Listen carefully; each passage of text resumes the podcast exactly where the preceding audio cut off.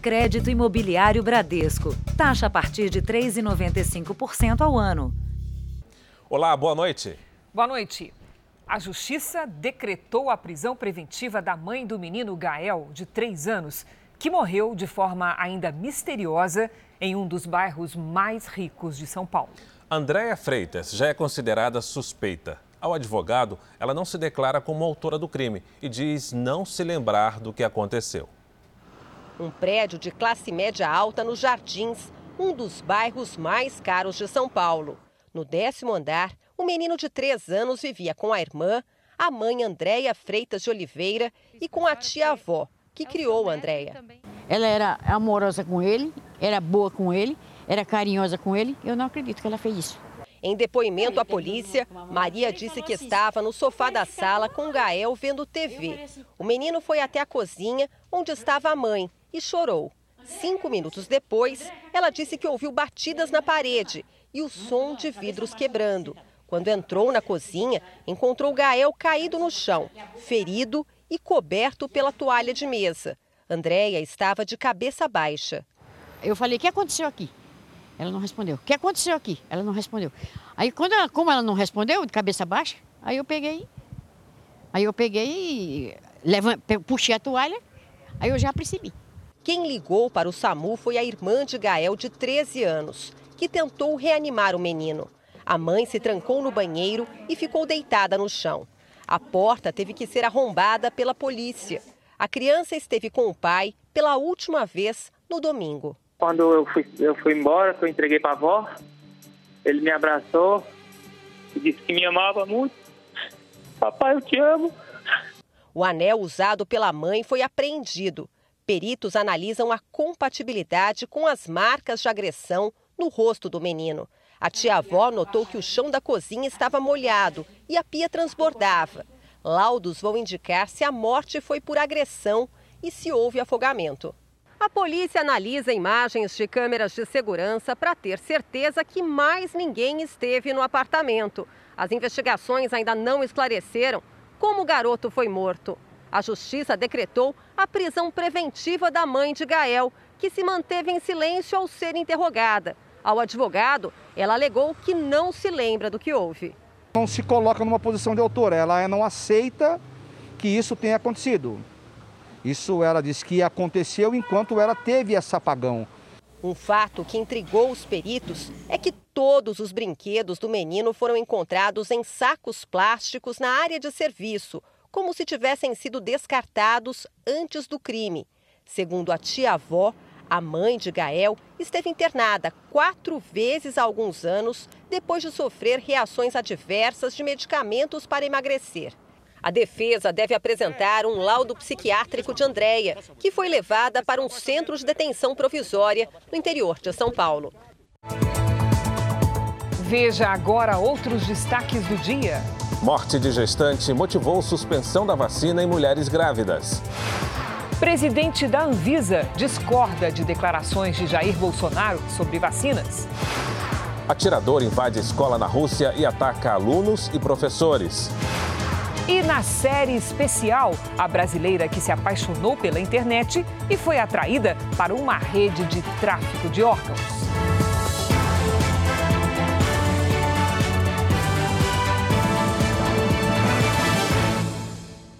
Oferecimento Crédito Imobiliário Bradesco. Taxa a partir de três vírgula noventa e cinco por cento ao ano.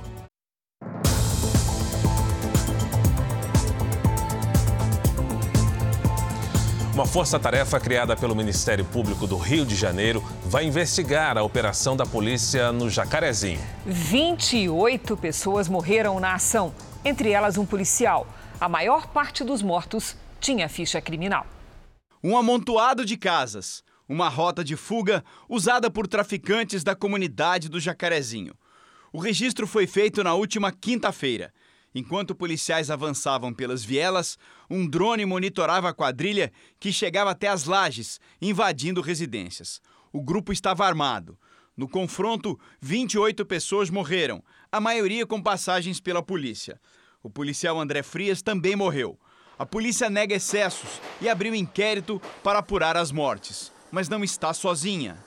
O Ministério Público decidiu criar uma força-tarefa para investigar de forma independente a ação policial na comunidade do Jacarezinho. Serão ouvidas testemunhas e parentes das vítimas. Policiais que participaram da operação também poderão ser convocados para depor. A intenção é que o trabalho seja concluído em quatro meses. O objeto desse, desse procedimento investigatório criminal é apurar as vinte e oito, as vinte e sete é, mortes, né, em decorrência de intervenção policial. A morte do policial André Frias também vai ser apurada nesse procedimento. É, vão ser apuradas também, acho que em torno de cinco tentativas de homicídio contra policiais civis e duas tentativas de homicídio contra passageiros que estavam no, no vagão do metrô. E ainda nós vamos apurar também, a, eventualmente, a fraude processual de terem removido os cadáveres do local. O governador do Rio defendeu a ação da polícia e também a apuração independente do Ministério Público. A investigação aqui será transparente, rigorosa, mas será justa. Nós temos que lembrar que o primeiro morto e os três primeiros feridos foram, foram policiais e que foram recebidos com fuzis, metralhadoras e granadas. A investigação seguirá o seu rumo. O Ministério da Saúde interrompeu a vacinação de mulheres grávidas e que deram à luz há poucos dias com a utilização do imunizante da AstraZeneca Oxford. O motivo é a suspeita de relação entre a vacina e a morte de uma grávida por A V C hemorrágico. A despedida precoce deixou familiares e amigos em choque. Thaís Possati, de trinta e cinco anos, estava grávida de cinco meses. Ela morreu nesta segunda-feira, dezesseis dias depois de tomar a primeira dose da vacina AstraZeneca Oxford, fabricada no Brasil pela Fiocruz. Thaís era promotora de justiça e daria à luz ao segundo filho. Esse episódio motivou a decisão da Anvisa em divulgar uma nota técnica orientando a suspensão da aplicação das doses em grávidas. A morte está sendo investigada pelo Ministério da Saúde. A vacinação em grávidas não está prevista na bula. A Sociedade de Ginecologia e Obstetrícia do Rio de Janeiro também recomendou a suspensão do uso da vacina AstraZeneca em gestantes até que os fatos sejam apurados. Ainda não se pode confirmar se a morte da promotora tem relação com a aplicação da vacina. Enquanto investiga o caso, o Ministério da Saúde suspendeu o uso das doses de AstraZeneca em grávidas de todo o país. O Programa Nacional de Imunizações decide interromper temporariamente a vacinação, tanto de gestantes quanto de puérperas, com a vacina da AstraZeneca.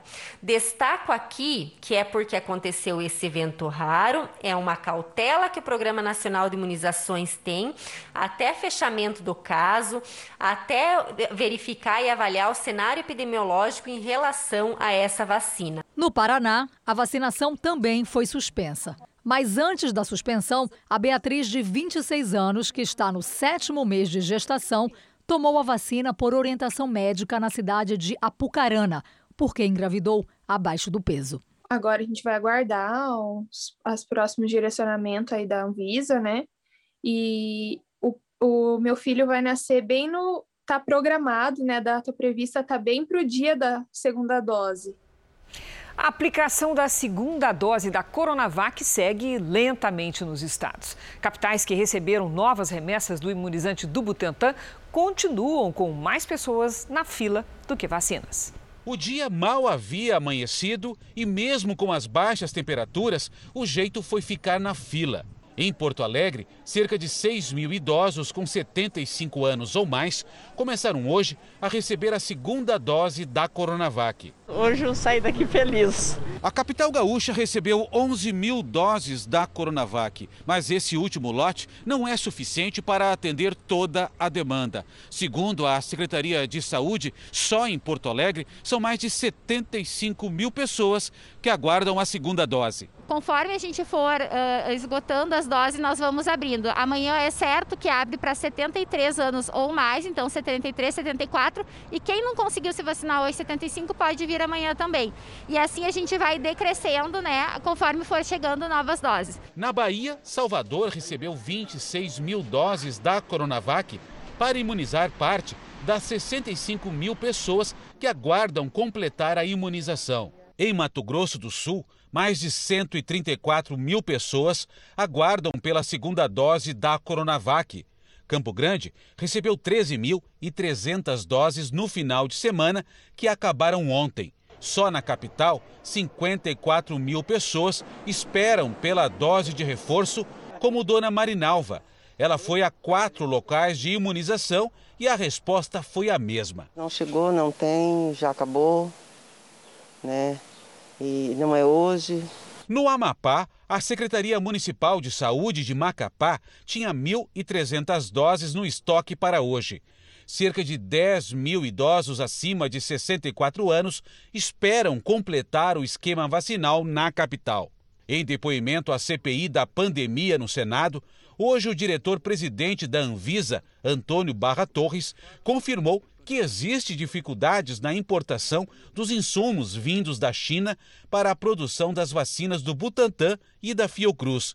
Segundo ele, a inconsistência na chegada de matéria-prima pode impactar a produção da Coronavac e, dessa forma, afetar o cronograma de vacinação no país a partir de junho. O Jornal da Record traz os números de hoje da pandemia. Segundo o Ministério da Saúde, o país tem quinze milhões duzentos e oitenta e dois mil casos de covid dezenove. São mais de quatrocentos e vinte e cinco mil e quinhentos mortos. Foram dois mil trezentos e onze mortes nas últimas vinte e quatro horas. Também entre ontem e hoje, oitenta e oito mil pessoas se recuperaram. No total, já são treze milhões oitocentos e quarenta e sete mil pacientes curados e pouco menos de um milhão e dez mil seguem em acompanhamento. No Rio de Janeiro, a polícia prendeu hoje um irmão do homem apontado como chefe da maior milícia do estado. O repórter Pedro Paulo Filho tem os detalhes. Pedro Paulo, boa noite. Oi, Fara, boa noite para você, boa noite a todos. Olha, o Wallace da Silva Braga, conhecido como Batata, foi preso em flagrante na zona oeste aqui da capital. Ele não resistiu à prisão, mas, segundo a polícia, tentou tomar o fuzil das mãos de um agente. O Wallace tem trinta e um anos e agora vai responder pelos crimes de coação e organização criminosa. Ele é irmão de Wellington da Silva Braga, o Eco, um dos criminosos mais procurados do país e apontado pelas autoridades como o chefe da maior milícia do estado. Uma quadrilha violenta que seria responsável por assassinatos, extorsões e ainda controlaria o comércio de bairros inteiros aqui do Rio de Janeiro. Fara e Cris. Obrigado, Pedro Paulo. Nove brasileiros foram presos pelo F B I acusados de roubar dados de cidadãos americanos. A quadrilha é acusada de usar os dados pessoais de cidadãos americanos para abrir contas em aplicativos de transporte e de entrega de comida. Outros dez brasileiros estariam sendo procurados. As informações eram vendidas por até mil reais por semana. Os compradores seriam imigrantes ilegais que também usavam os dados para trabalhar como se fossem americanos. Conseguiam uma cópia dessa carteira de habilitação de uma pessoa e também do que a gente chama de seguro social, número de seguro social, que é o mesmo que o C P F no Brasil. Então, conseguindo essas duas coisas, é o que é necessário para eles pegarem, fazer agora uma montagem com uma foto de uma outra pessoa, e aí eles abriam múltiplas contas. A investigação começou dois anos atrás, depois que dois mil americanos tiveram que explicar à Receita Federal por que declararam menos do que ganharam. O F B I concluiu que o valor a mais, na verdade, correspondia ao que foi recebido pelo grupo que usava os dados dos contribuintes. Os brasileiros vão responder por fraude de transferência de fundos e podem pegar até vinte anos de prisão. Eu diria que é praticamente garantido que vão ser deportados. A questão é, serão deportados antes de cumprir a pena ou após cumprir a pena? Em fevereiro, o F B I prendeu Douglas Gonçalves, de trinta anos. O mineiro foi acusado de terrorismo e de falsificar documentos. Passou doze dias na cadeia, foi solto e agora responde ao processo em liberdade. Um ataque a tiros em uma escola da Rússia deixou pelo menos nove mortos. Entre eles, sete crianças e dois adultos. Mais de vinte pessoas ficaram feridas. O suspeito foi detido. Logo depois do ataque, já com a presença da polícia, estudantes e funcionários deixaram o local correndo. Com uma arma semiautomática, um jovem invadiu o prédio que fica na cidade de Kazan, no sudoeste da Rússia, e começou a disparar aleatoriamente. O pedido de socorro foi feito por meio de um botão de pânico. Segundo testemunhas, uma professora tentou proteger um aluno, acabou baleada e não resistiu. Muitos usaram a janela para fugir do atirador. Dois estudantes morreram após pular. O suspeito foi identificado pela polícia como um ex-aluno. A arma usada foi comprada nesta loja. O vendedor garante que o atirador tinha porte e apresentou todos os documentos exigidos pela lei. O ataque fez o presidente russo, Vladimir Putin, afirmar que vai revisar a legislação de controle de armas no país. O atirador foi detido e a polícia ainda investiga a motivação do crime. A instituição tem mais de mil alunos e cerca de sessenta funcionários. Esse foi o episódio mais mortal em escolas da Rússia desde dois mil e dezoito. Veja a seguir, Hamas ataca Israel com mais de cento e trinta foguetes. E na série especial, a história da brasileira que foi atraída para a Turquia sem saber que estava na mira dos traficantes de órgãos.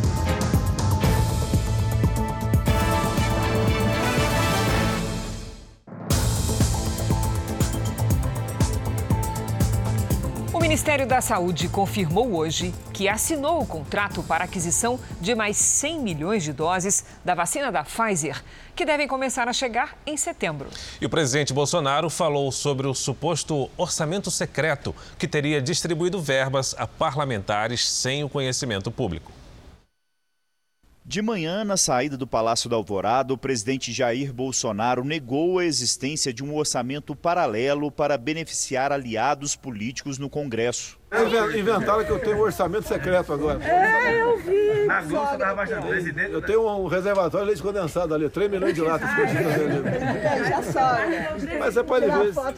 Isso é sinal que eles não têm o que falar. Olha lá, presidente. Tirar uma foto com a minha sogra. Como é que o orçamento foi aprovado, discutido, meses. Agora apareceu três bilhões. E outra coisa, se alguém na ponta da linha, nós mandamos dinheiro para o Estado. Se alguém comprou algo superfaturado, eu não tenho essa responsabilidade. O presidente se referiu a uma reportagem que aponta suposto superfaturamento na compra de equipamentos agrícolas, com recursos destinados a emendas parlamentares. A oposição pediu ao Tribunal de Contas da União que bloqueie os gastos. No Congresso Nacional, a oposição e até aliados de Bolsonaro falam na possibilidade de criação de uma nova C P I. O Ministério de Desenvolvimento Regional já repudiou as acusações. A pasta lembra que a lei orçamentária é a principal proposta feita pelo Congresso. Possui ampla divulgação e os parlamentares podem indicar recursos por meio de emendas de iniciativa do relator. O presidente esteve no fim da manhã no quartel-general do Exército, onde foi feita uma apresentação atualizada de dados militares. Nesta terça-feira, o governo liberou mais cinco bilhões e meio de reais para reforçar as ações de saúde no combate à pandemia. Os recursos também vão ser usados na produção de cinquenta milhões de doses de vacina AstraZeneca Oxford. O Ministério da Saúde também confirmou que assinou um novo contrato com a empresa farmacêutica Pfizer para a compra de mais cem milhões de doses. Essas vacinas serão entregues ainda esse ano. Mais de trinta milhões no mês de setembro. E as demais até dezembro. Então temos vacinas de reconhecida eficácia, comprovadas pelas agências sanitárias mais rigorosas do mundo, e vamos vacinar todos os brasileiros.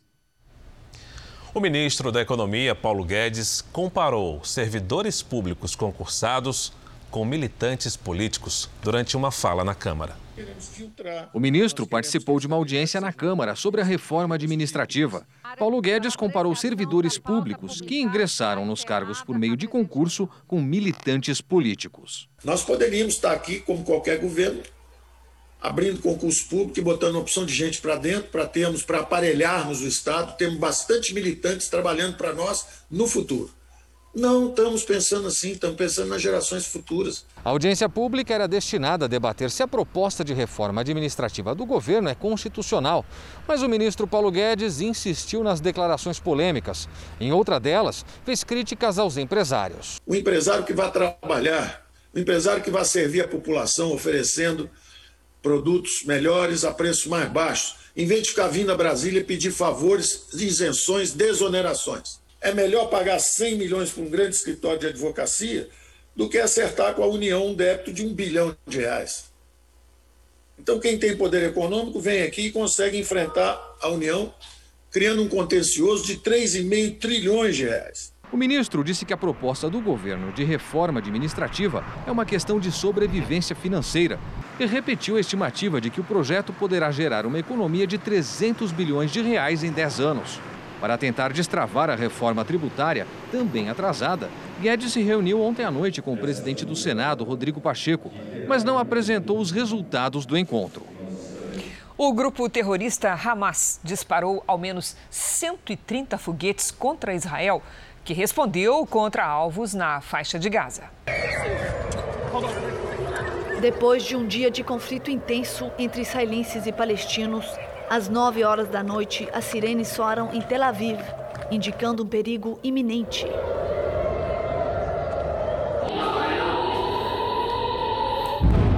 Estamos ouvindo sirenes em Tel Aviv. Estamos aqui tentando nos proteger. Pouco depois, moradores gravaram uma chuva de mísseis e o sistema de defesa de Israel em ação. O Hamas anunciou o disparo de cento e trinta foguetes contra a cidade. Seria uma resposta a uma ação de Israel que derrubou um prédio de doze andares que servia como escritório do grupo terrorista em Gaza. Desde segunda-feira, militantes palestinos dispararam mais de quinhentos foguetes contra Israel, matando três mulheres israelenses. A grande maioria dos mísseis foi interceptada por Israel. O país respondeu com ataques aéreos e atingiu cento e cinquenta alvos em Gaza. vinte e oito palestinos morreram, segundo autoridades palestinas. As horas seguintes aqui em Tel Aviv foram mais tranquilas, mas a cidade ficou completamente vazia. Todos os mísseis foram lançados em apenas cinco minutos, no maior ataque contra a região central de Israel na história do país. Com a escalada de tensão, o primeiro-ministro Benjamin Netanyahu alertou que Israel vai intensificar os ataques ao Hamas. Em nota, o país diz que continuará a defender sua população. A seguir, você vai ver propostas de empréstimos bem atraentes que, na verdade, não passam de golpe. E na série especial, a brasileira que se apaixonou pela internet e foi parar nas mãos de traficantes de órgãos.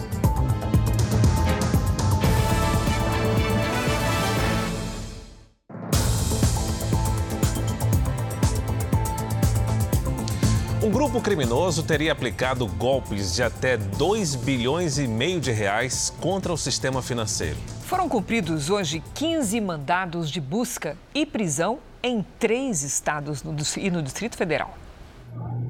Parece um desfile de carros de luxo, mas não é. São bens apreendidos dos suspeitos que foram levados para a sede da P F em Campinas, no interior de São Paulo.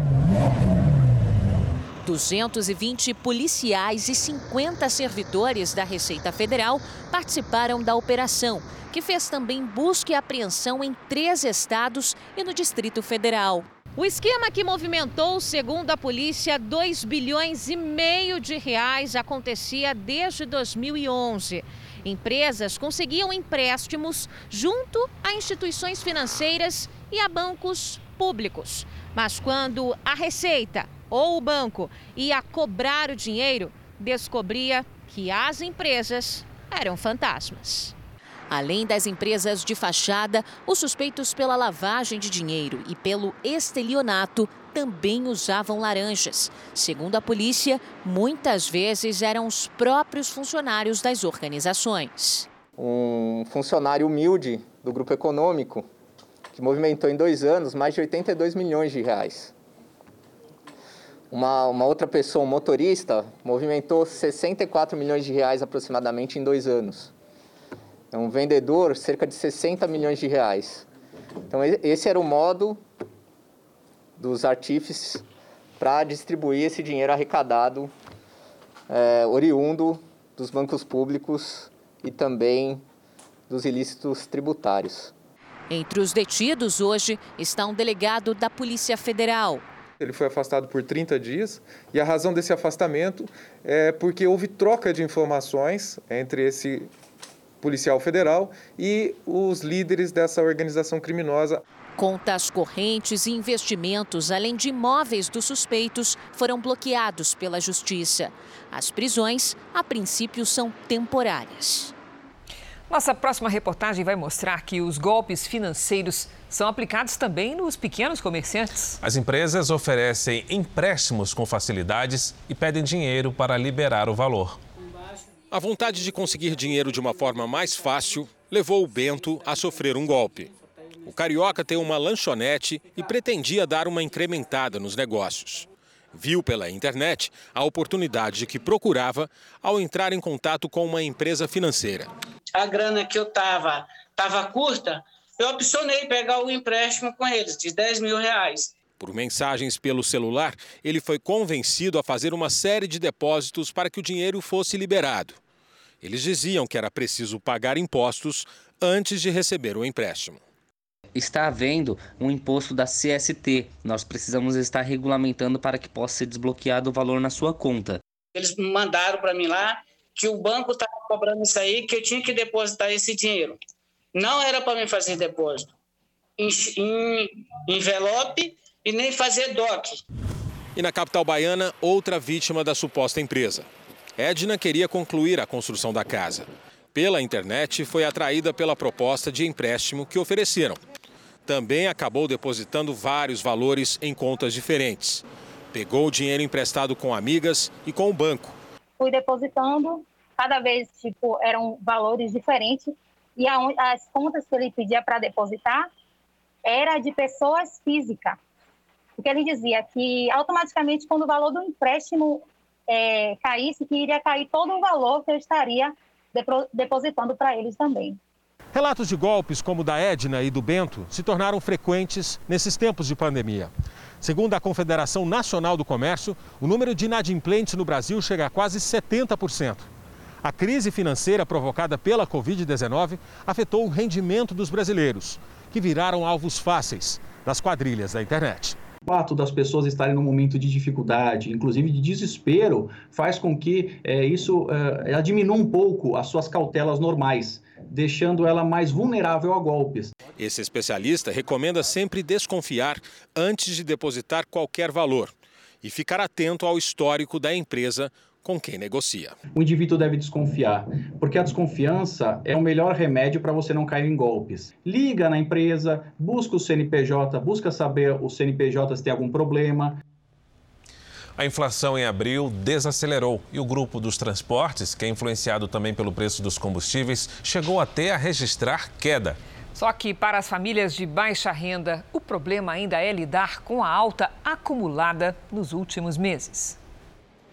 Kelly é chefe de família e cozinheira. A alta dos alimentos transformou o consumo em casa no último ano. Em termos de carnes, mudamos o hábito, então legumes, ovo e frango. A carne acumula alta de trinta e cinco por cento em doze meses e de um por cento em abril.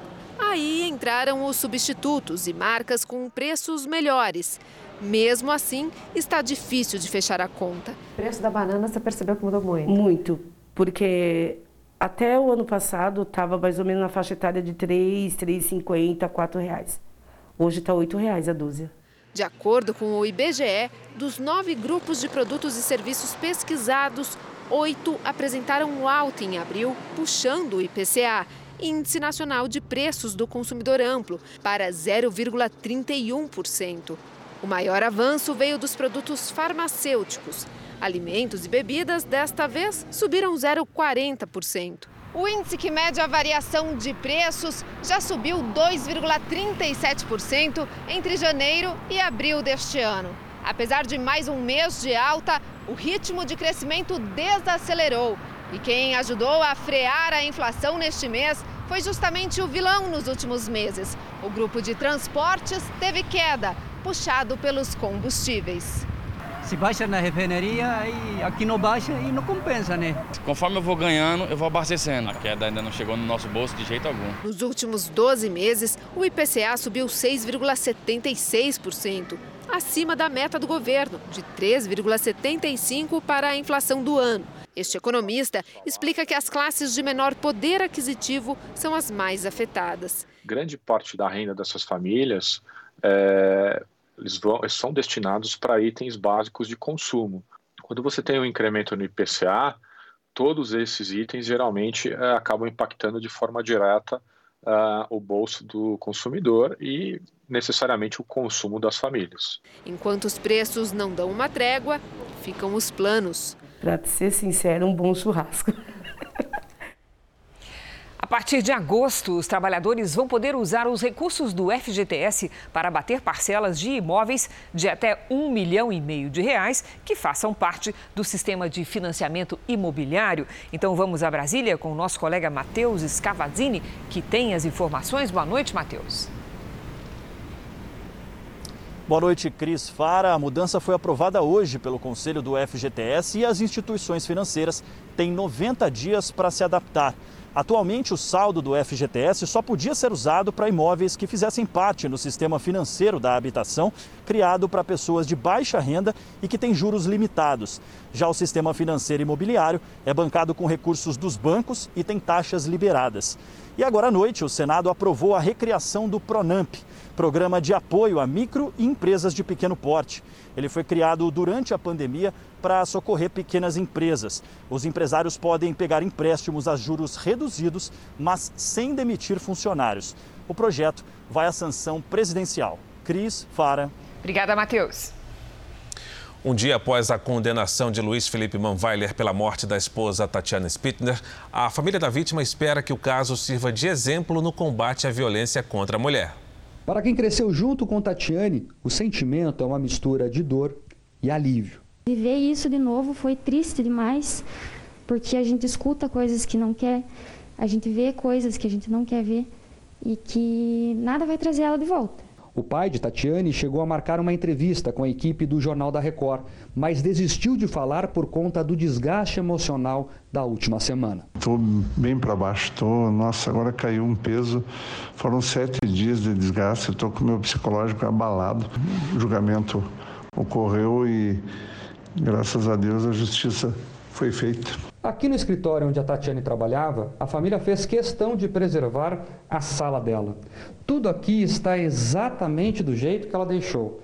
A intenção é transformar esse espaço em um memorial, não só da Tatiane, mas também da importância do combate à violência contra as mulheres. Foi um marco na história das mulheres, na história do... do...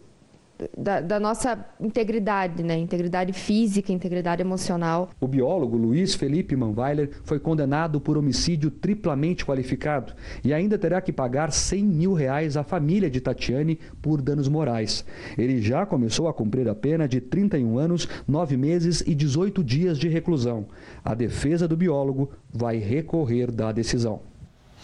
Homens da Polícia Federal e do Exército foram à cidade de Alto Alegre, em Roraima, onde três garimpeiros morreram depois de um conflito com indígenas.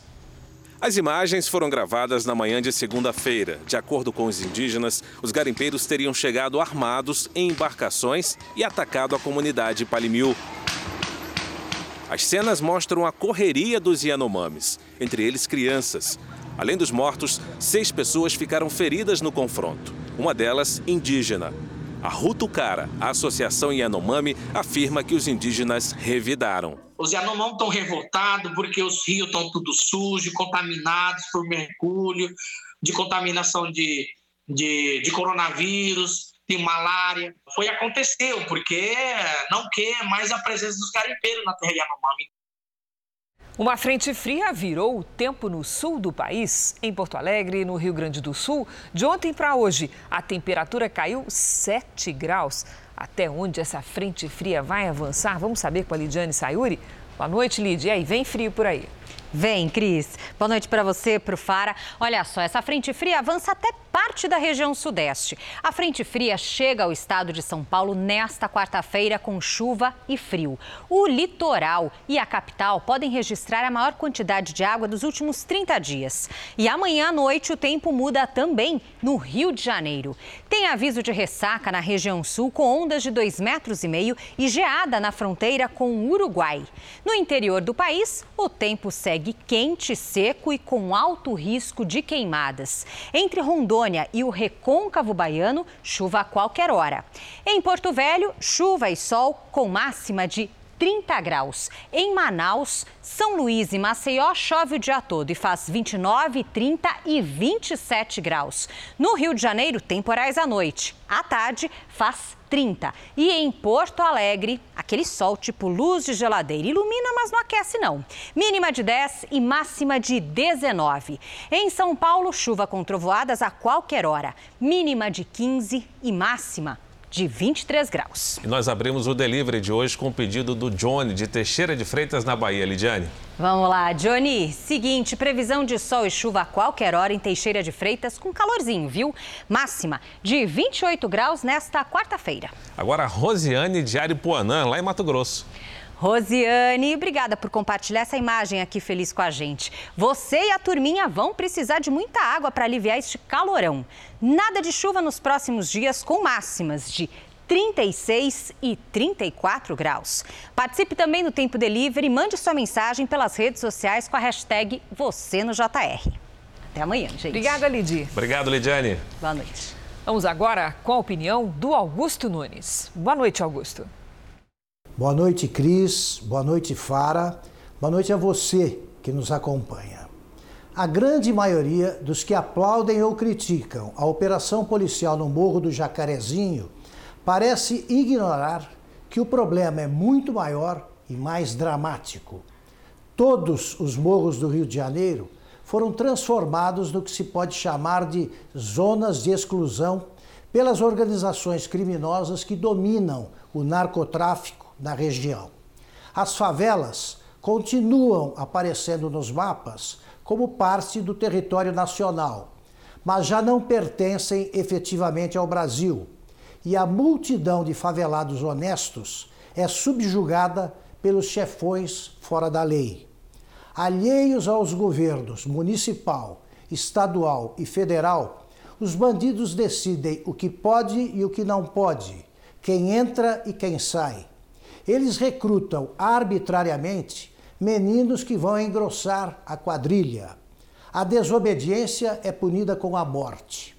Por tudo isso e muito mais, operações isoladas nada resolvem. Só um plano de dimensões nacionais permitirá ao Estado brasileiro a recuperação das áreas confiscadas pela bandidagem.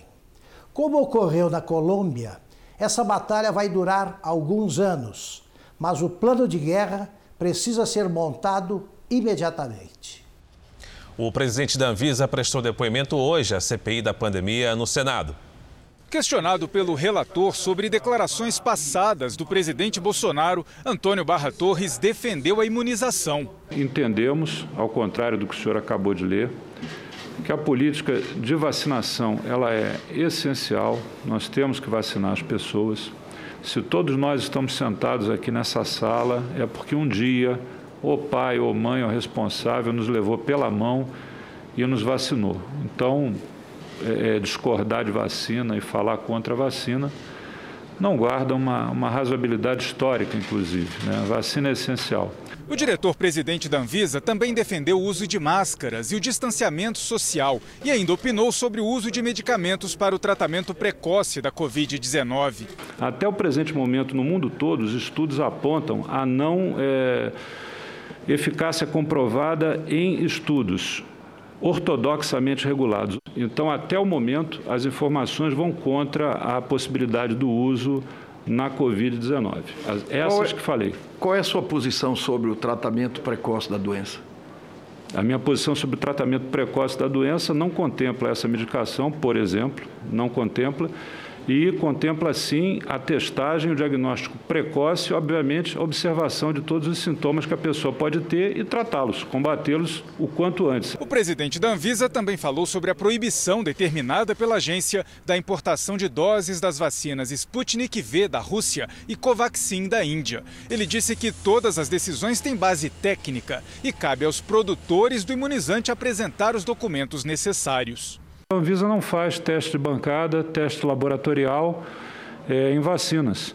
Ela analisa a documentação que é enviada por parte do desenvolvedor, no caso, o desenvolvedor russo. Então, eu tenho aqui em minhas mãos, inclusive, já é, está de posse da, da C P I, todo o dossiê vindo dos desenvolvedores russos, são seiscentas páginas somente sobre a questão do vírus replicante. E lá está bem demonstrado a presença que é diferente de zero. Vacina não é para ter vírus replicante, tem que ser zero.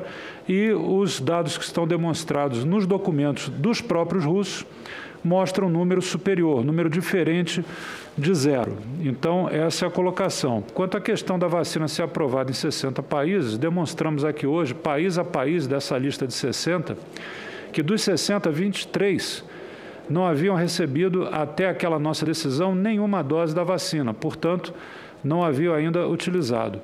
onze países não responderam e o restante informou que recebeu quantitativos muito pequenos.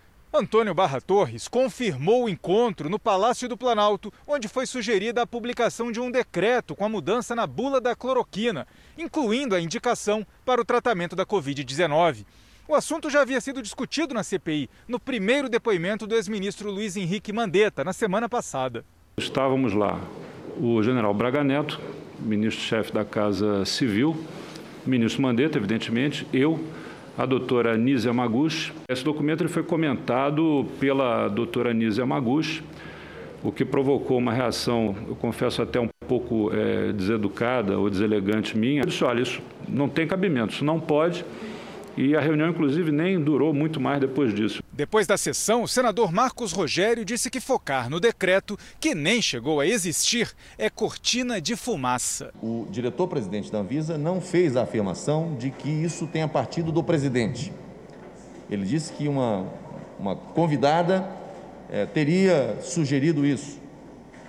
E é, é, é, o, é, o, é o clássico tipo de proposta que é inexistente. Porque você não muda bula de remédio por decreto presidencial. Cabe à Anvisa. Parece que estão tentando uma cortina de fumaça com relação à cloroquina ou a esse decreto para esconder aquilo que nos interessa investigar.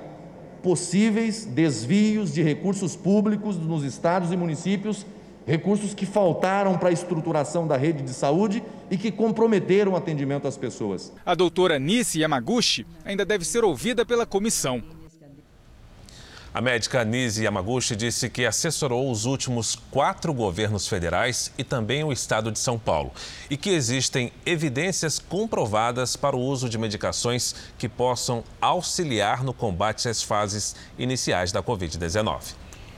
Telão do Jornal da Record traz agora o andamento da vacinação em todo o país, somadas as aplicações da primeira e segunda doses, perto de setecentos e setenta e oito mil pessoas receberam a vacina nas últimas vinte e quatro horas. Hoje o Brasil tem mais de trinta e seis milhões quatrocentos e sete mil pessoas vacinadas com a primeira dose e dezoito milhões e trezentas mil pessoas completaram a imunização.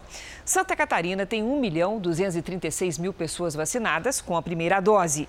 Em Alagoas, a aplicação da segunda dose da Coronavac voltou a ser suspensa em várias cidades por falta de estoque. Até agora, mais de quatrocentos e noventa e três mil alagoanos foram vacinados. Já em Sergipe, os moradores que estavam com a segunda dose em atraso começaram hoje a receber o reforço da Coronavac. Em todo o estado, quase trezentos e quarenta e seis mil moradores foram imunizados com a primeira dose. E no nosso portal de notícias, erre sete ponto com, você pode acompanhar a situação de todos os estados no mapa interativo. A Polícia Federal pediu a abertura de um inquérito ao Supremo para investigar o ministro da Corte, Dias Toffoli. Ele aparece em delação do ex-governador do Rio de Janeiro, Sérgio Cabral, e teria recebido quatro milhões de reais para favorecer dois ex-prefeitos da capital fluminense. O caso vai ser relatado pelo ministro Edson Fachin, que já pediu um parecer à Procuradoria-Geral da República. Dias Toffoli afirmou desconhecer os fatos e negou ter recebido repasses ilegais. O tráfico de órgãos é um crime complexo. Envolve máfias, médicos especializados e cirurgias sofisticadas. A Organização Mundial de Saúde estima que, em média, dez mil operações ilegais são realizadas todos os anos. E, por muito pouco, uma brasileira que se apaixonou virtualmente por um iraniano não se tornou parte dessa estatística. A série especial de hoje será contada de uma forma inovadora. O jornalista e ilustrador Alexandre de Maio vai retratar, através dos quadrinhos, tudo o que a vítima narrou à repórter Thaís Forlan. Vamos começar então, Dani. Dani, fala primeiro o seu nome completo. Meu nome é Daniele Bogione. A brasileira vive na Turquia há vinte anos. Ela conversou com a gente pela internet, geralmente o ponto de partida para o aliciamento das mulheres. Esse é o crime mais rentável do mundo, somente atrás do tráfico de armas e tráfico de drogas. É um crime recorrente, não é mito, não é lenda urbana, isso acontece todos os dias. E começa aqui, ó, como eu tô falando com você, Thaís. Daniele ajuda a resgatar brasileiras vítimas de tráfico humano no exterior. Um trabalho que faz de graça. Há sete meses, ela libertou uma jovem que teria um rim retirado para ser vendido no mercado clandestino.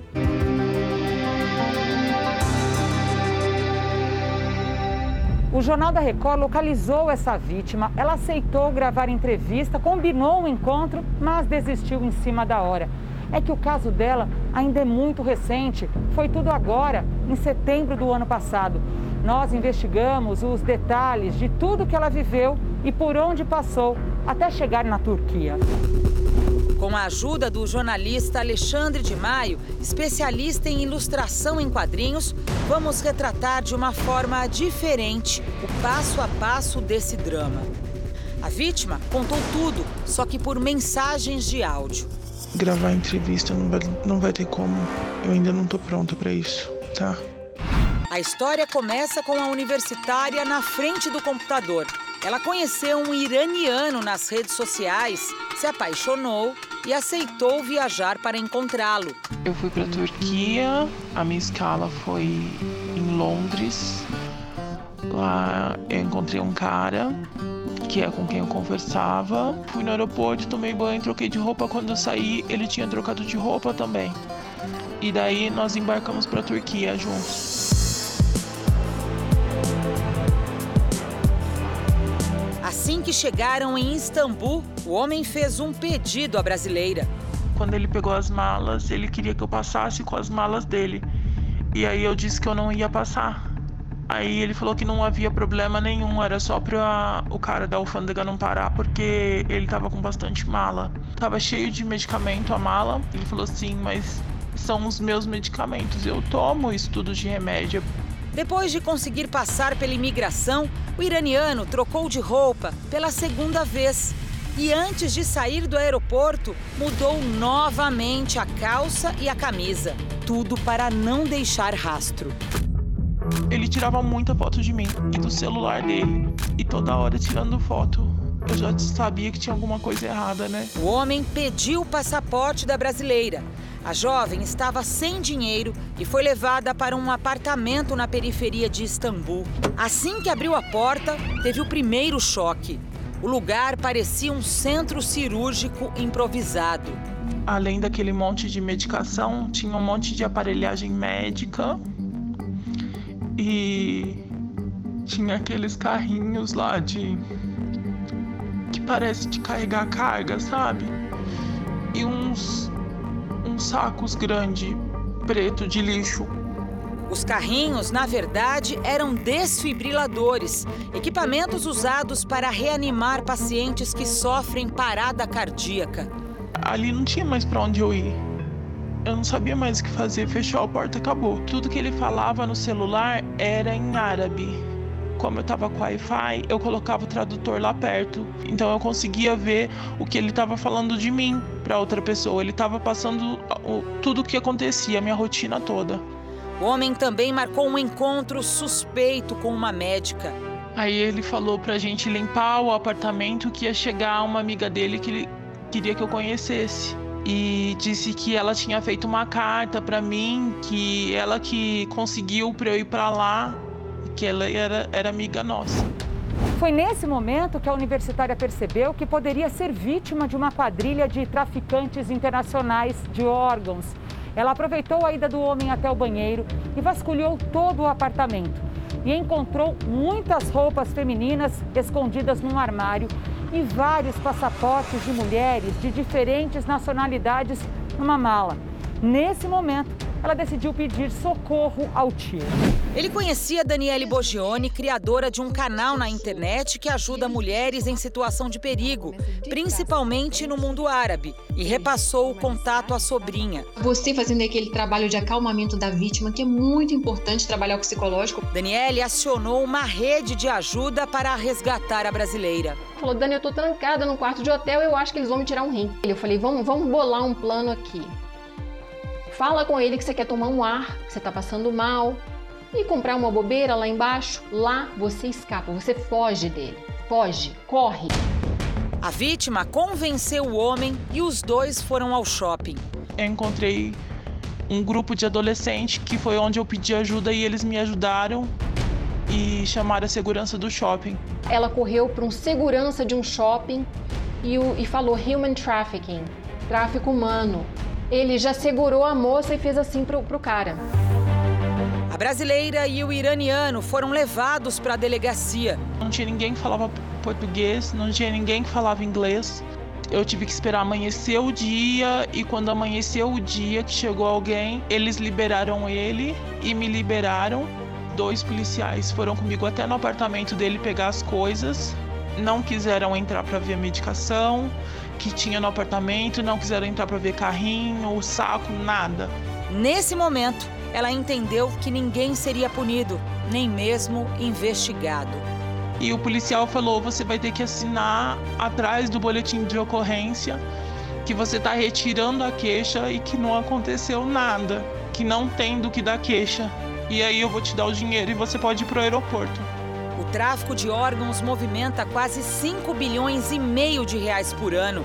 Nesse período, mais de dez mil cirurgias ilegais são feitas no mundo. Os rins correspondem a setenta e cinco por cento das operações. O tráfico de órgãos, ele realmente é um, é um grande tabu.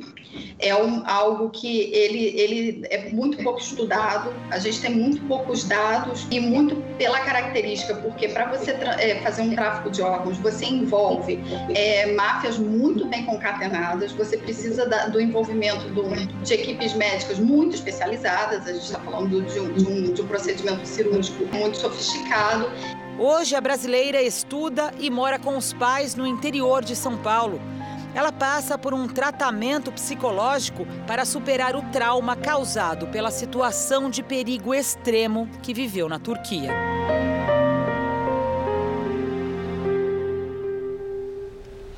O Jornal da Record termina aqui. A edição de hoje na íntegra e também a nossa versão em podcast estão no Play Plus e em todas as nossas plataformas digitais. E à meia-noite e meia tem mais Jornal da Record. Fique agora com a novela Gênesis. A gente se vê amanhã. Até lá. Uma excelente noite para você e até amanhã.